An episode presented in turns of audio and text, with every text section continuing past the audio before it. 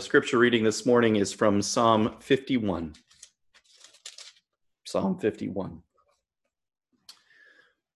To the choir master, a psalm of David, when Nathan the prophet went to him after he had gone in to Bathsheba. Have mercy on me, O God, according to your steadfast love. According to your abundant mercy, blot out my transgressions. Wash me thoroughly from my iniquity and cleanse me from my sin. For I know my transgressions, and my sin is ever before me.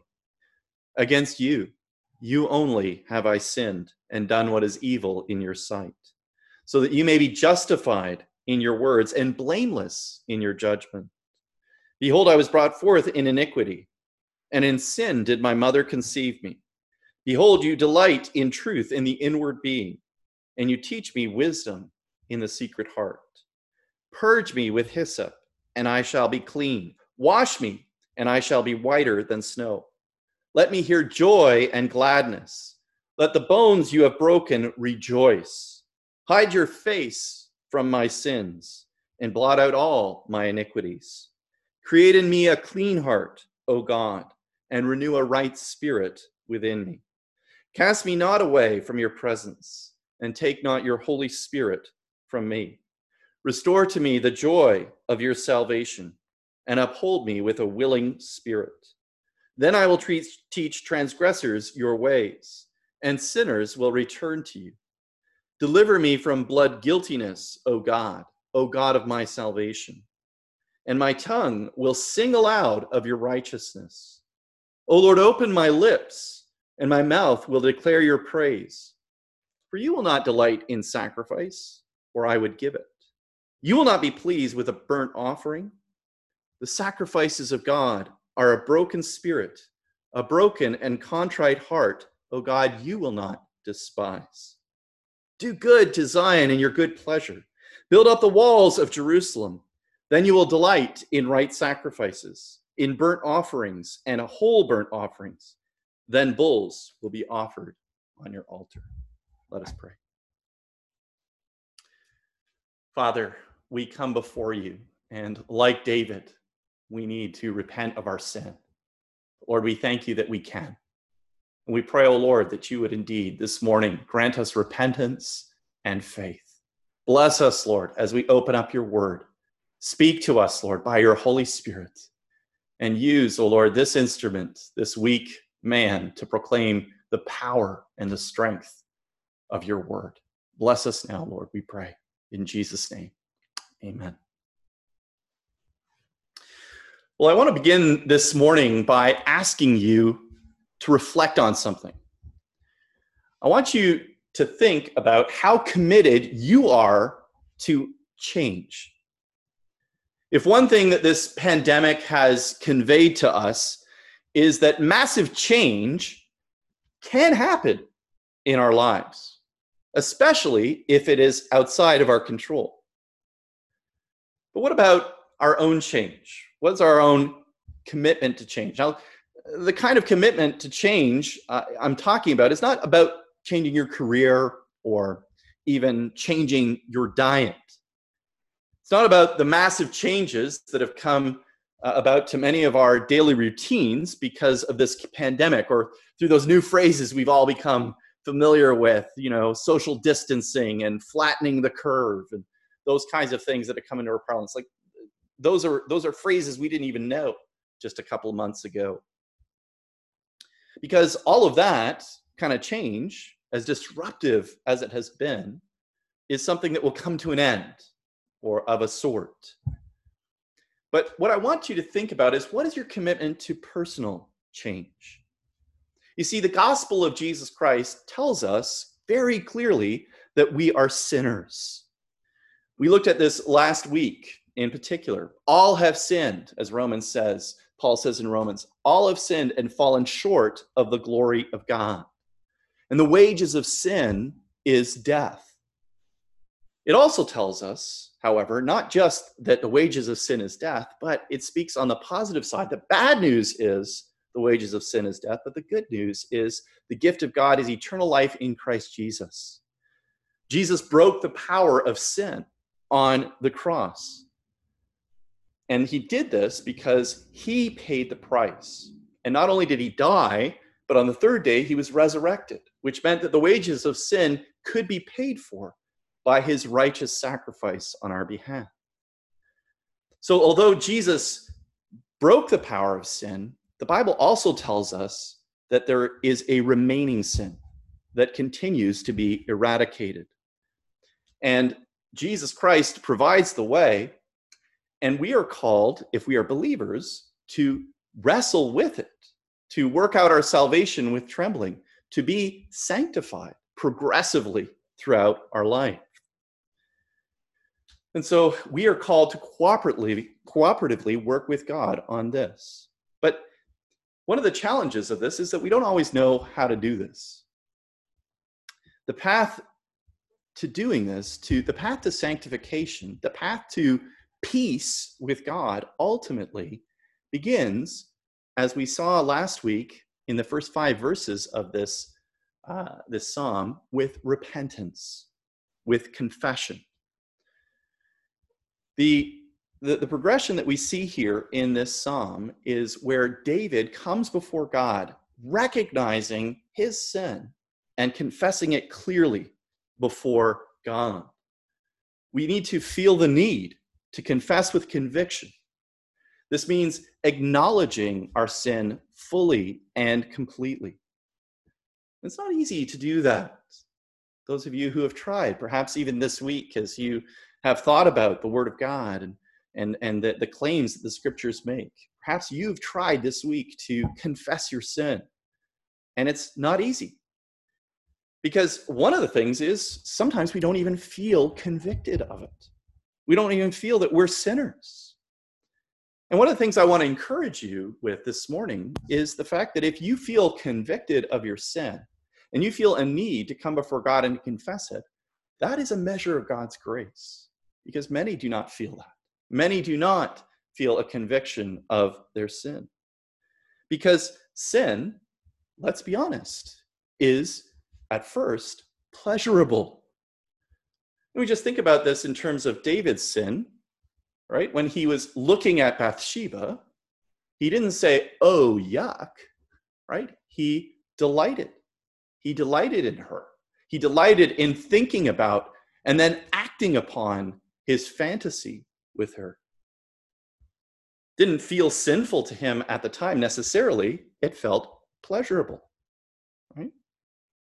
That's the hard thing when we consider sin. Many people understand that sin is pleasurable, and the Bible is very honest about this. It acknowledges it. The Bible acknowledges that there is pleasure in sin. But the Bible also says that that pleasure is fleeting. And we understand that fleeting pleasure, don't we? Think about it in your own heart and life. When you get that juicy bit of gossip and it just feels good to get that out there. Makes you feel better about yourself or makes you feel better about putting that other person down. Right? It feels good. Children, right? You know what this feels like. It feels good to defy your parents' authority, to get away with it, to finally have that just little, little bit of freedom from the rules and from the restrictions. Feels good too for us to get actually angry about something. You know, it just feels good to get angry sometimes, right? he deserves it, right? That's that's how we think. That's how it feels. That's why we engage in it. That's why we indulge in it. That's why we're bound to it so much. But this pleasure is, as the scriptures say, fleeting. And it is, as the scriptures say, the way to death. The wages of sin, the cost of sin is death. But David wasn't stopped by that. David was well educated in what was sinful and what was not sinful. He was the king. And one of the acts of the Israelite kings was that they were to study the law before they came into that, uh, into that role. And David did that. So he knew intellectually that what he was doing was sin. But he was caught up in the pleasure of it. Like so many of us, we're caught in the pleasure of sin and stuck in it So much so that he didn't see, even though he believed in God, even though he trusted in God, he didn't see the need to repent of it until Nathan the prophet came to him and told him that parable about the rich man and the poor man. And David was incensed at the injustice of it all. And Nathan turns to him and says, You are that man. You are the man. You are guilty of sin. And then deep conviction came on David. And David's conviction, though, didn't just remain, he confessed it, he poured it out. And that's what we saw last week in those first five verses. He confesses the sin. He says, Have mercy on me, O God, according to your steadfast love, according to your abundant mercy. Blot out my transgressions. Wash me thoroughly from my iniquity and cleanse me from my sin. For I know my transgression, and my sin is ever before me. Against you, you only have I sinned and done what is evil in your sight, so that you may be justified in your words and blameless in your judgment. Behold, I was brought forth in iniquity, and in sin did my, my, my mother conceive me. David confessed his sin. He acknowledged the injury of his sin against God and the extent of his sin, and even extended all the way back to birth, all the way back to pre birth, being conceived in sin. Now, that's something that we don't do naturally. We don't naturally confess our sin that way. We want to get through it, right? Maybe we, we have those pangs of guilt and we just want to find ways we maybe distract ourselves or we think about something else or you know in time we just let time fade things into the background. But if we want to really repent if we want to be reconciled with god we must learn the grace of confessing our sins. But we could say okay well that's important to do but is that all that we need to do what constitutes fully biblical repentance and forgiveness? What does it really mean to repent? I think for many people, forgiveness is what you get when you ask for it, right? If you're a child, for example, and you spill the milk, you ask forgiveness from your parents. Well, and then we think, okay, well, yes, they give us they give us forgiveness, and repentance is cleaning up the mess that we've made, right? That that seems to be what we think of in terms of repentance. But is that really what repentance is? Is repentance a work? Is it something that we do? So long as you clean up your act, you're repentant.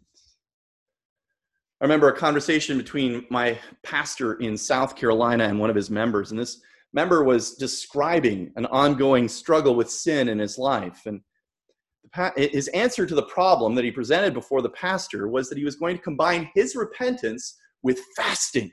He was going to fast before God so that God would know that he was really serious this time about repenting from sin. Is that what biblical repentance is? That we're going to work hard, we're going to clean up that milk, clean up that mess, and we're going to show that we're serious by by denying ourselves food or fasting or whatever it is. How is, is that what repentance really is? Is that what Jesus preaches when he says repent and believe?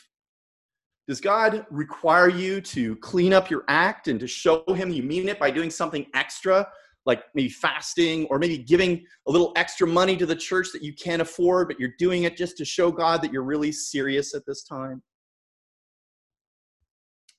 The answer to that question is no. That's not biblical repentance. The scriptures talk about repentance not as a work, but as a gift, a gift from God. Paul's instructions to Timothy show this in 2 Timothy chapter 2 verse 24 to 26 when he instructs him about dealing with opponents in ministry and how he's to correct them with gentleness. And he says this God may perhaps grant them repentance, leading to a knowledge of the truth, and they may come to their senses and escape from the snare of the devil after being captured by him to do his will. So, where does repentance come from? Repentance comes from God. Psalm 51 is a classic exposition of what repentance from God looks like. In these verses, we see David begin by confessing his sin. That's what we looked at last week, those first five verses. And if you remember, I said that the progression of this psalm is sort of like a V. It starts up here with David coming down, realizing the extent of his sin and confessing it. And then there's sort of a, a, a turning point that happens after he confesses his sin. And it comes around, and we see him expressing his utter need. And then ultimately, it comes up.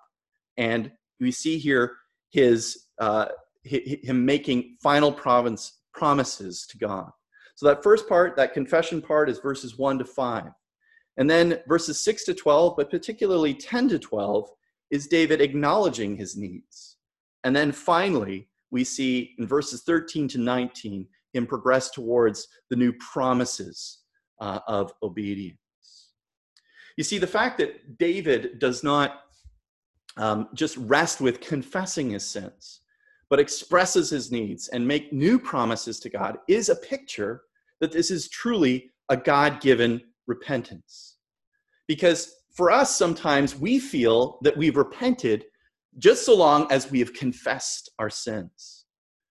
And God is faithful, as 1 John 1 9 says, that if we confess our sins, God is faithful and just to forgive us our sins. But there's a second part of that, that verse, verse 10, which talks about that he will purify us from all unrighteousness. And if we are truly repentant, then our sins won't stop at the confession stage, but they will come, we will come before God and express our ultimate needs. And in repentance, we will act and we will make promises to God and we will endeavor after, as our catechism says, a new obedience in a new direction. And this is the, the pattern that we see in the scriptures. You see, one of our problems when we come before God is that we come before God really only partially, right? We feel the guilt maybe of our sin, but we don't understand what it means for us to repent not only of our sins, the, the actual uh, violations of God's law, but we also need to come before God and repent of our righteousness. Now, what do you mean by that? Repent of our righteousness? Well, uh, what I'm speaking about there is not the righteousness that we receive from God, but the self righteousness that we have. You see, David knew that he had done wrong, but he didn't feel the need to confess it. Why? Well, the answer to that question is that in some way, David felt that he was righteous. Some way he had legitimized his sin against Bathsheba and Uriah, against the nation of Israel, and first and foremost against God. He had some way of reconciling his actions. And so confessing his sin isn't just acknowledging what he had done, it is indeed coming before God and confessing that we have come to the end of our own resources, that we cannot clean our own hearts, but we need God to create in us a clean heart. You see, this is a problem because this is not just a problem out there in the world with unbelievers, this is a problem with us as Christians. You see, this is one of the problems because we have a cheap understanding of what repentance is.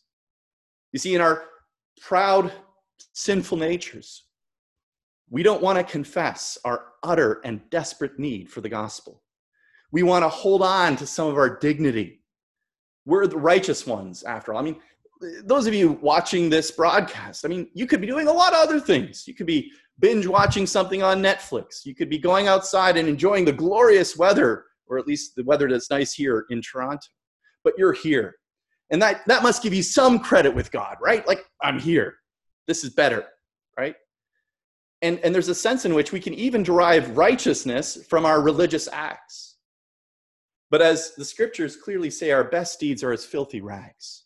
They earn us no righteousness before God. So our act, actions are not what is, is truly cleansing of our sin. It is God who cleanses us from our sins. And it's, it's interesting as we see David's confession, as David comes before, and we saw this last week, he did not make excuses. He did not advance one positive argument in his favor. It was a full and complete confession. He didn't say, well, Bathsheba shouldn't have bathed in the open. I mean, isn't she just an exhibitionist for going up on her roof? He doesn't say, well, I didn't actually kill Uriah. It was Joab. Joab could have disobeyed my orders. You know, it, it's really on him, the, the whole murder thing. Yes, I made a bad decision, but he's the one that carried out my orders, right? And I think that part of the real grappling that we have with this whole issue is that we really don't see the extent of our sin. We may see individual sins, but we don't see the pervasiveness of it in our lives. That's why I think a lot of Christians, when they read the Apostle Paul's confession in 1 Timothy 1:15, they don't believe it. Paul says this about himself. The Apostle Paul, who wrote most of the New Testament, right, through the inspiration of the Holy Spirit, this is how he describes himself. He says, Christ Jesus came into the world to save sinners, of whom I am one of them. Right? Does he say that? I'm one of those sinners. Christ Jesus came into the world. No. What he says is, of whom I am the worst. The worst. We say, well, you know, Paul, you're a good guy, right? Yeah, you might have had a problem in the past, but now, you know, you're, you're, you're walking the straight and narrow you're good, Paul. If anyone's good, you're good. I mean, you wrote the, the New Testament with the Holy Spirit. You know, who, who can claim that? But Paul had such a great understanding of the gospel.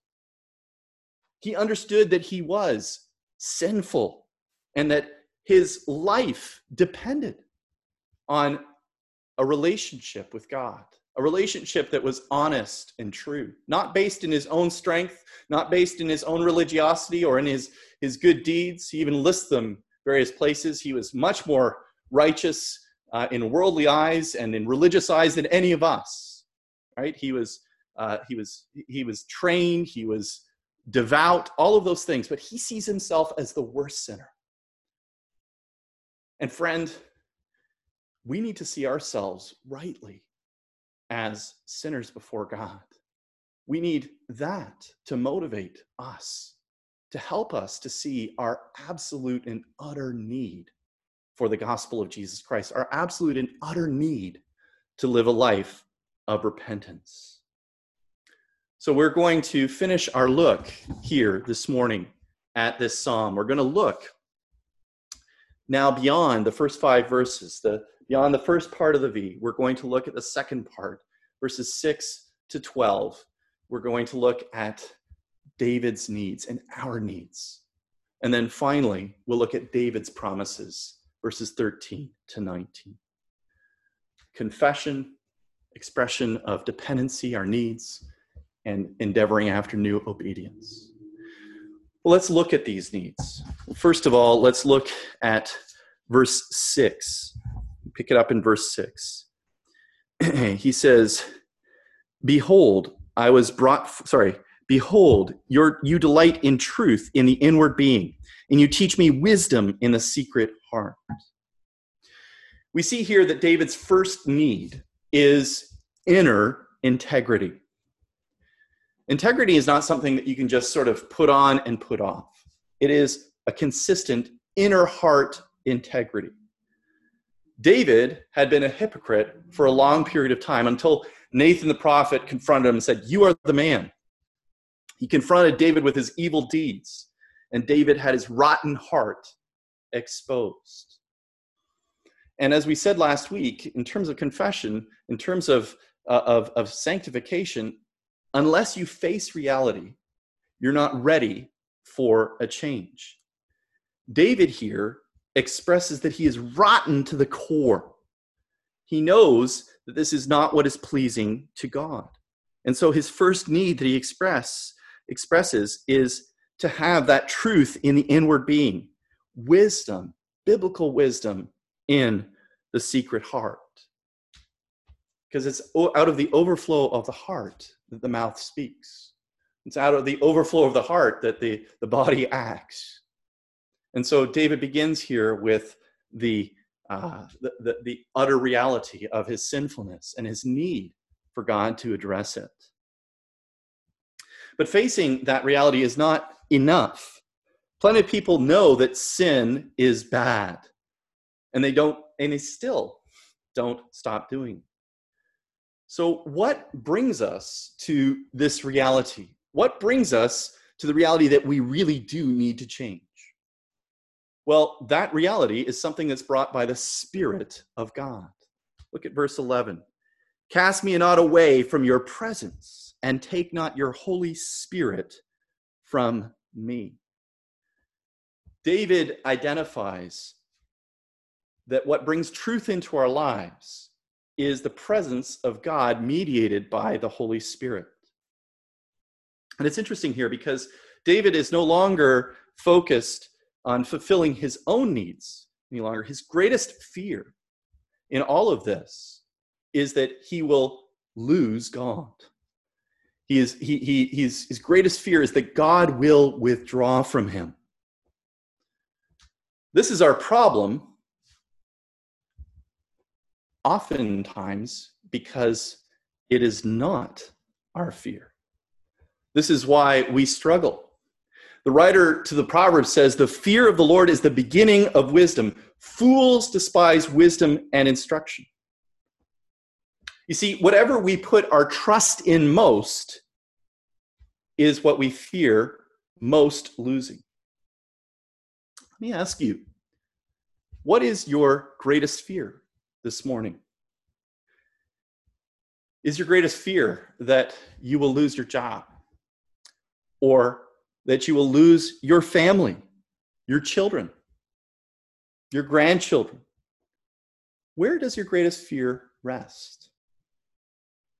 You see, it's very easy for us to change from being grateful receivers of God's gracious gifts into being idolaters of those same gifts. Work is a gift from God, it's a blessing from God. And when it's withdrawn, we understand some of the blessing that that is. Children are a blessing from God. But there are times when our children are withdrawn from us. Perhaps not now, but at other times, right? The very things for which we have been so grateful in our lives, the very things we once thought we didn't deserve, can morph into things we're convinced that we can't live without. What we were once grateful to God to get, get replaced with a low level of anxiety. This is what happens when the things in our life become idols. We want them, and they then control our behavior. They then become the thing that we are working most to protect. And this is what happened with David. David trusted in his privilege too much. And that privilege became the source of his satisfaction. He could have whatever he wanted. He could have any woman that he wanted. He could have anyone killed that he wanted. And so he began to act like God and did not trust in God. But then, when that satisfaction became threatened, he became consumed with protecting his sin right? When he had sinned against uh, Bathsheba, he could have stopped. He could have gone to Uriah and confessed his sin and been dealt with before all of Israel. But instead, he protected his sin and got deeper into it and had her husband killed. David's repentance here is seen in this proper appreciation or valuing of God's presence.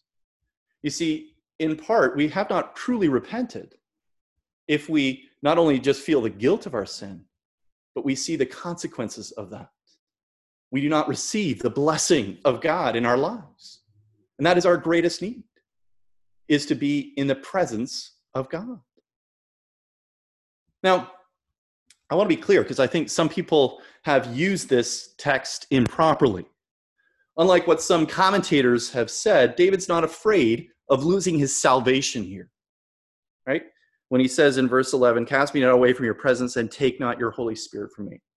We cannot lose our salvation. The scriptures are very clear. Jesus promised to be with us even to the end. So, what is exactly going on here? Well, David's fear is that now that he sees his sin, he knows that he cannot live a less sinful life without God's help. And he can't bear the thought of God withdrawing from him for his sinfulness. Right? It is possible to grieve the Spirit of God. And we can't expect the blessing of God when we are sinning against God. Right?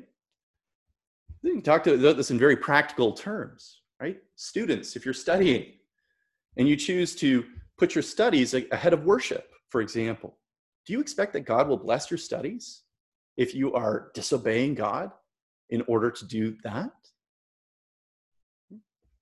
David's fear has been rightly reestablished in this psalm. His fear is that now that he sees his sin, he knows that he cannot live a less sinful life without God's help. It's most important to him. What is most vital to him is his relationship with God, and he doesn't want anything to come in between. He doesn't want sin to prevent that relationship. He can't bear the thought of God withdrawing from him for his sinfulness. What is your greatest fear this morning? What is your greatest fear this morning? What you're afraid of shows what you're actually dependent upon. David is so dependent on God at this point that his biggest fear is that God will withdraw his presence and his Holy Spirit. Christian, what is your fear this morning? What is it that makes you most anxious? Are you afraid of what other people will think of you? Are you afraid of preserving your relationships? Are you afraid of poverty? That's a real challenge. I was speaking with a brother in India this week, and because of the work stoppage, people are starving. That's a real concern. Maybe it's not so much for us here in the West, but it is. People are facing that. It's a real fear. And that's an important issue that we need to address. But we need to understand that the bigger issue is not the loss of food. You remember Allen Gardiner that I mentioned several Sundays ago, who died of starvation. And in his journal, he quoted from the Psalms and he said, The lions may grow weak and hungry, but those who love the Lord lack no good thing. He lacked food. That's a good thing. But he understood that more than physical food, he needed the food of relationship with God. Because this body will pass away. Whether it passes away because of a virus or something else, it will pass away. But the soul that is within this body is eternal and it will never pass away. And the soul's need ultimately is relationship with the God who made it. And the Bible tells us that we are in rebellion by our very sinful nature. And unless we are reconciled with God, we will be indeed abandoned to his wrath in hell. So David understands the wages of sin is death. The wages of sin is a terrible consequence. And so he's concerned to root out his sin. Now, there's an interesting parallelism that happens in this, uh, this psalm. There's a, kind of a parallel of threes throughout this psalm. Uh, in verses 1 and 2, David describes his sin using three different terms. He calls them transgressions, iniquities, and sins. And these d- describe different aspects of our sin. Transgression is the, uh, the, the concept of rebellion. When we transgress something, we break the law. We know what is right and we rebel against it. David knew that when he took Uriah's wife, he was sinning, but yet he did it. He became a law unto himself. That second word, iniquity, is has to do with perversion. This is something we would more associate with our natural depravity or our original sin. It's the word used to describe our fallen nature. Verse 5 uh, uses that. Behold, I was brought forth in iniquity, our sinful nature our depravity. And then there's that third word that he uses there cleanse me from my sin. It's a short uh, Hebrew word, chata. And uh, what that means is that we fall short. We fall short of the glory of God. We literally we miss the mark in that way. Now, these three elements that are stated by David in verses one and two are picked up here in the um, in, in the needs section where, where David expresses his needs.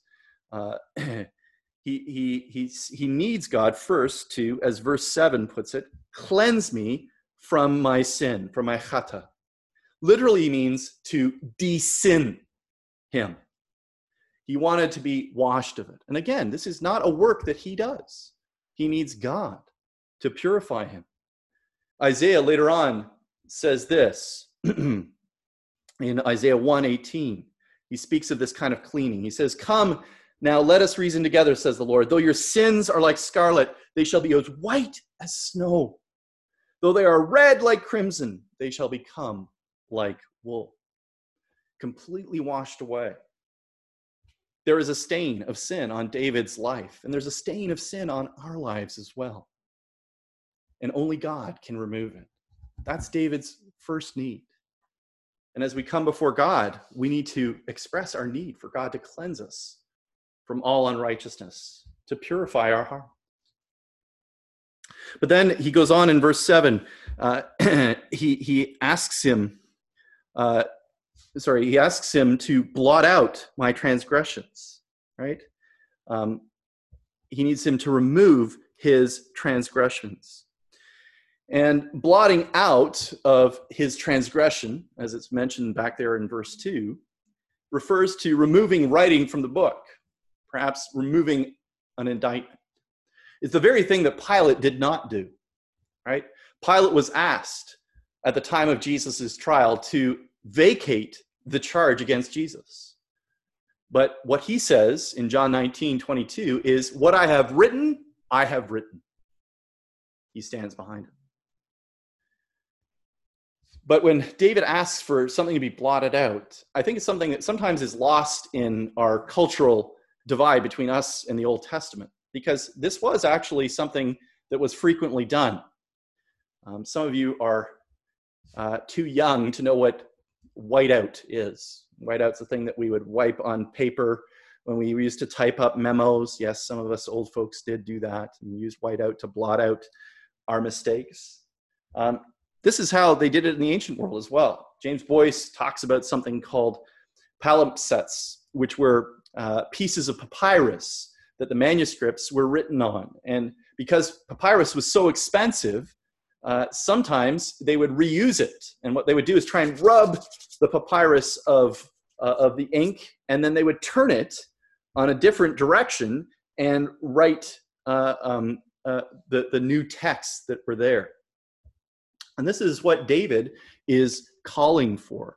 It's what we all desperately need. The book of our lives have been written upon with many sins, and we need God to blot it out and to write not sin, but the righteousness of Christ. And this is what the gospel does. At the cross, there is this double imputation. We have at the cross, the great gift is the great exchange, the exchange of our sin for Christ's righteousness. So our sin is washed away, and we are given the righteousness of Jesus Christ. That's the great blotting out that we need. But the, the language in verse 7 is very interesting. It says, Cleanse me with hyssop, with hyssop. And hyssop was a, a small plant that was native to Israel at the time. And because of its shape and structure, it was used as a brush, small brush. And in ceremonies in the temple, as is described in Leviticus, it was used to sprinkle blood. This is first the first time it's mentioned in the Bible is at the Passover when the Jews were living leaving Egypt. In Exodus 12, it says this this is the instruction from the Lord take a bunch of hyssop and dip it in the blood that is in the basin and touch the lintel and the two doorposts with the blood that is in the basin. None of you shall go out of the door of his house until morning. When the angel of death saw the blood, coming over. Remember the angel of death that was there to take the firstborn? he passed over the Jewish households, and the firstborn in those homes did not die. After that, we are told how hyssop was used to sprinkle blood on one who had been, uh, who had been made unclean in the Old Testament law, in the Levitical law. And it was used in various rituals of cleansing as well. But in the New Testament, hyssop takes on again uh, a, a, a, a, ceremonial role. Uh, the author of Hebrews speaks of this, uh, and he, he speaks of, of this use of hyssop in the Old Covenant. And he says this in, in uh, Hebrews 9 19. He says, For when every commandment of the law had been declared by Moses to all the people, he took the blood of calves and goats with water and scarlet wool and hyssop and sprinkled both the book itself and all the people, saying, This is the blood of the covenant that God commanded for you. And in this way, he sprinkled with blood both the tent and all the vessels used in worship. Indeed, under the law, almost everything is purified with blood, and without the shedding of blood, the writer of the Hebrews says, there is no forgiveness for sins. So David understood this. When he says, cleanse me with hyssop, he means cleanse me by the blood. And this Old Testament system of sacrificing animals and, and sprinkling their blood anticipated the pure blood of the Passover lamb. The Passover lamb in the New Testament is Jesus Christ and the blood that he shed on the cross for our sins. You see, David's sins, like ours, are capital crimes. And so, without the shedding of blood, there is no sacrifice for sin. And this is what David is expressing. He's expressing his utter and complete need for God to cleanse him, to blot out, to forgive his sins, his transgressions, his iniquity. David's need here is for a real God, not some sort of image that we sometimes have in our in our, our mind's eye of a fuzzy God who just is out there, whose job is to forgive us of our sins, and we're not really responsible to Him. We're not really uh, uh, accountable to Him. David understands his need for the bone crushing humility that God brings in this life. Verse 8 is a very curious one. It says, He says, Let me hear joy and gladness.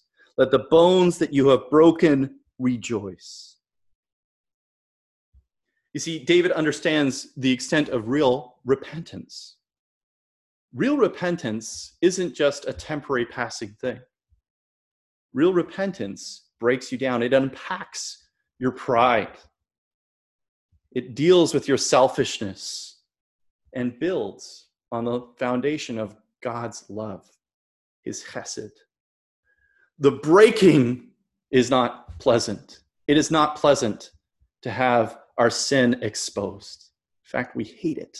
That's why it's so hard to admit. That's why it's so hard to confess. That's why it's so hard to ask for forgiveness because our pride and our self love and all of those things stand in the way.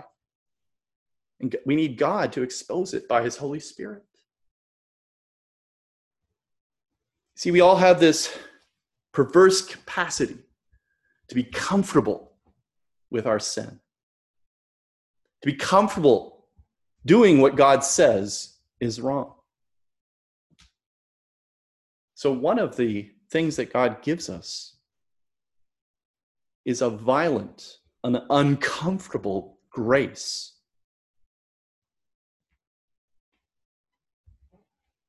See, we wouldn't say, looking at this, Yay, I have a broken bone. Yes, I'm so happy that I have been broken down and pulled apart in this way.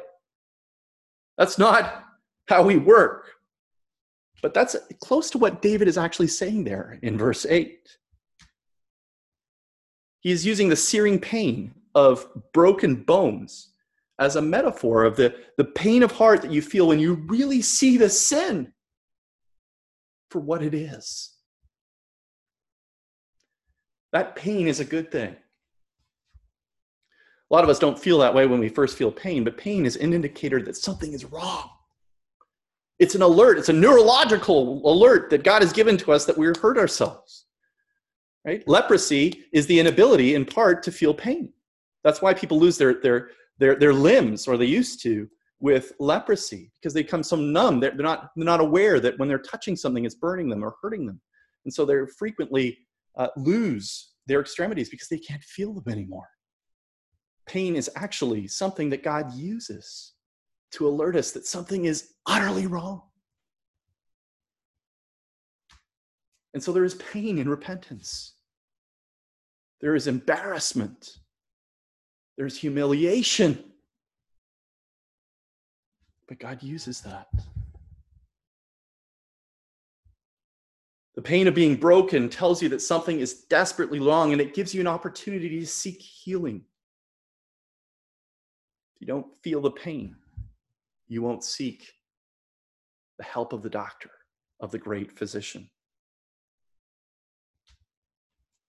And this is why God sometimes allows us to suffer for our sin in order to reveal greater good and greater joy in our lives as we see the results of sin. We can't always draw a straight line from the sin that we commit to the suffering that we, we experience. But the reality is that we all live under the suffering of sin. This COVID 19 is really a consequence of sin. Death and sickness have come into the world because of our sin. And it's alarm and it's an alert to us that we need to turn to our God in repentance. Repent, as Jesus says, lest you likewise perish. And so David here repents and, and, and cries out to God, Let me hear joy and gladness. Let the bones you have broken rejoice. He's wholeheartedly abandoned to living under God's mercy and grace. He wants to end this double life that he's been living. And maybe some of you have been living where you have this outward sort of righteousness. He was the king of Israel. He was supposed to be a priest, king and a priest. And he was exposed. And some of us have that exterior, right? And we have this unconfessed sin, this unrepented of sin. And we live a double life. And that will only lead to death. We must repent and believe and trust in God. That's why repentance is paired with faith. Jesus cries, the first call of the kingdom in the Gospels is repent and believe. You see, you can't do this without faith, which is again another gift from God, right? Faith is not depending upon yourself, but entrusting yourself for real to the God who made you and his power to save you and sustain you. And when you do that, you begin to worship God for who he is and not as a selfish way to gain credit for yourselves or to look better or, or whatever means that you are using worship or, or religion for. Because God's not interested in that kind of religion. Verse 16, he says, For you will not delight in sacrifice, or I would give it. You will not be pleased with a burnt offering. The sacrifices of God are a broken spirit, a broken and contrite heart, O God, you will not despise real repentance, real religion, real worship before God who knows us completely anyway. You see, our salvation is by God's grace alone. If you're depending on your efforts to stay out of your troubles, then you're really helpless and hopeless. I'm a parent. And I look at my children at times, and it's impossible for me to keep them out of sin. It's impossible for me to keep myself out of my own sin.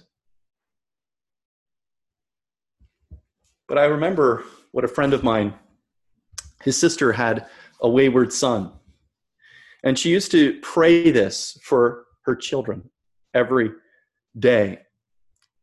She used to say, Pray, she'd say, keep him her son out of trouble. But if he does do something bad, please grant him the grace of getting caught. You see, when we're caught in our sin, when it's exposed, there's an opportunity for repentance. There's an opportunity to go to Jesus Christ truly and completely and fully. You see, at the heart of David's needs are his, are his need to be cleansed from sin. And as he says there in verse 10, to be given a new heart, right? He says, Hide your face from my sins, blot out all my iniquities, create in me a clean heart, O God, and renew a right spirit within me. Oh, this is a great request and a great need. David is asking to be fully renovated by God. He's asking to be made holy by God. He already has the Spirit of God. He's afraid of losing it. He wants more of God, not less. But David can't do it. He needs a sanctifying work of God. And it's interesting, the very Hebrew word that he uses here is create. It's the same word that we see in Genesis 1 1. In the beginning, God created the heavens and the earth. It's a creative work. When God creates in us a new heart and new desires, it is a creation out of nothing. It's not like, okay, I've read this book and now I'm going to follow these rules. No, it is a work of God to create a new heart in us. Because when we have that new heart, the power of sin has been canceled. The apostle Paul says in Colossians 3:10, we have put on a new self which is being renewed in knowledge after the image of its creator. You see, David's need is yours and mine this morning. We need to be humbled by God, by his bone crushing grace. And we need him to create in us clean hearts with renewed spirit. And thus, we need also, verse 12, restore to me the joy of your salvation and uphold me with a willing spirit. You see, one of the things that's interesting in lives of many Christians is they become Christians and there's great joy and zeal and, and delight because they've, they've been granted the gift freshly of repentance and faith. But then there is a lessening, right? And we get we get we, we fall back into, into patterns and we have sort of these ups and downs throughout our life. And we lose that sense of the joy that we had when we were first believers because we lose the joy of repentance because we're not perhaps doing it as much anymore. William Cowper is famous for his hymn, Oh, for a Closer Walk with God. And he expresses this in one of the verses. He says, Where is the blessedness I knew when first I saw the Lord? Where is the soul refreshing view of Jesus and his word? Return, O holy dove, return, sweet messenger of rest. I hate the sins that made thee mourn and drove thee from my breast the dearest idol I have known, whatever that idol be, help me to tear it from thy throne and worship only thee. Is that your cry this morning? Tear those idols from my heart. Humble me before the mighty and great God who made me. Create in me a clean heart. Purify me. Cleanse me with hyssop. I need the blood of Jesus Christ, nothing but the blood of Jesus Christ can wash away my sin. That's the cry of David. Is that your cry? Are you struggling spiritually? Are you wrestling with the ennui of life and the constant battle with sin?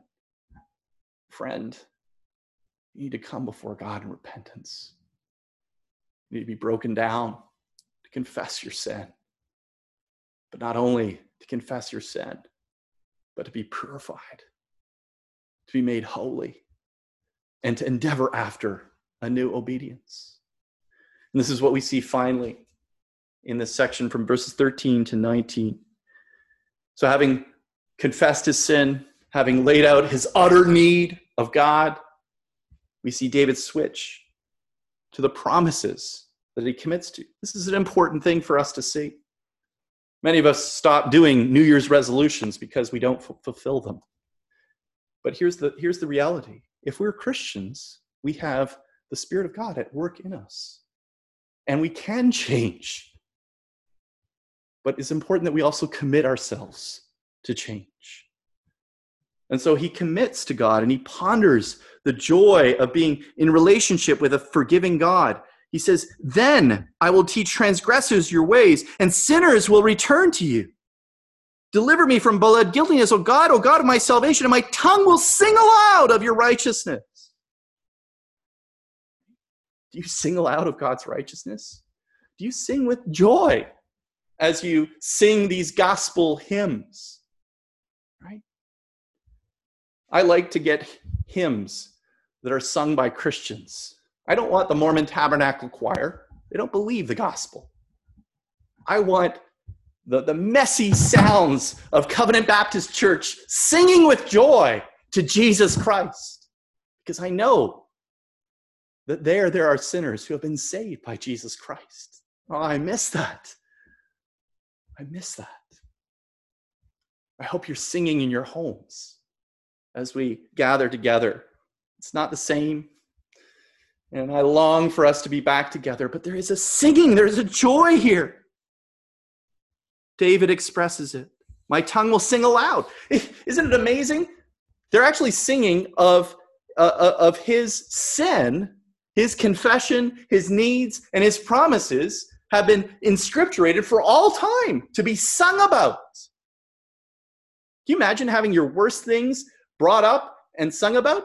Well, you can if you understand the glory of God's repentance, the glory of God's gift of grace. You will understand it if you understand that you are the worst sinner, that it's not about your reputation, it's about God's glory. It's about His forgiveness, it's about His chesed, it's about His shalom, it's about His wonder and His grace.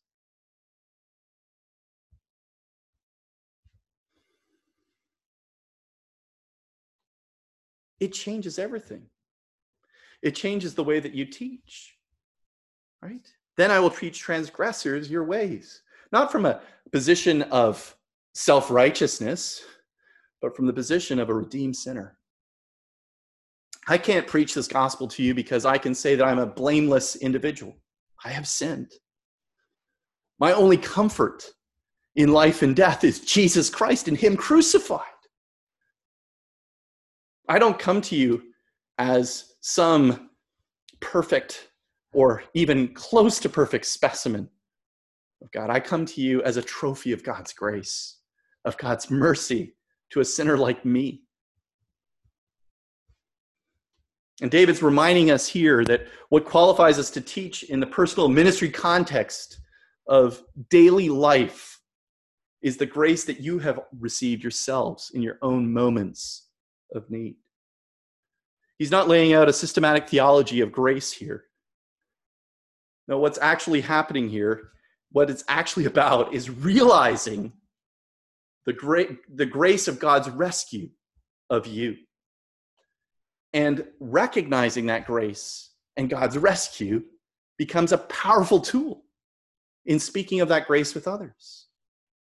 Some of you have seen the, uh, the challenges that are out there on Facebook among Christians to share during, during the pandemic the grace of God and how they were converted. That's a great thing to do. It's a great way. We have much to give thanks for from God.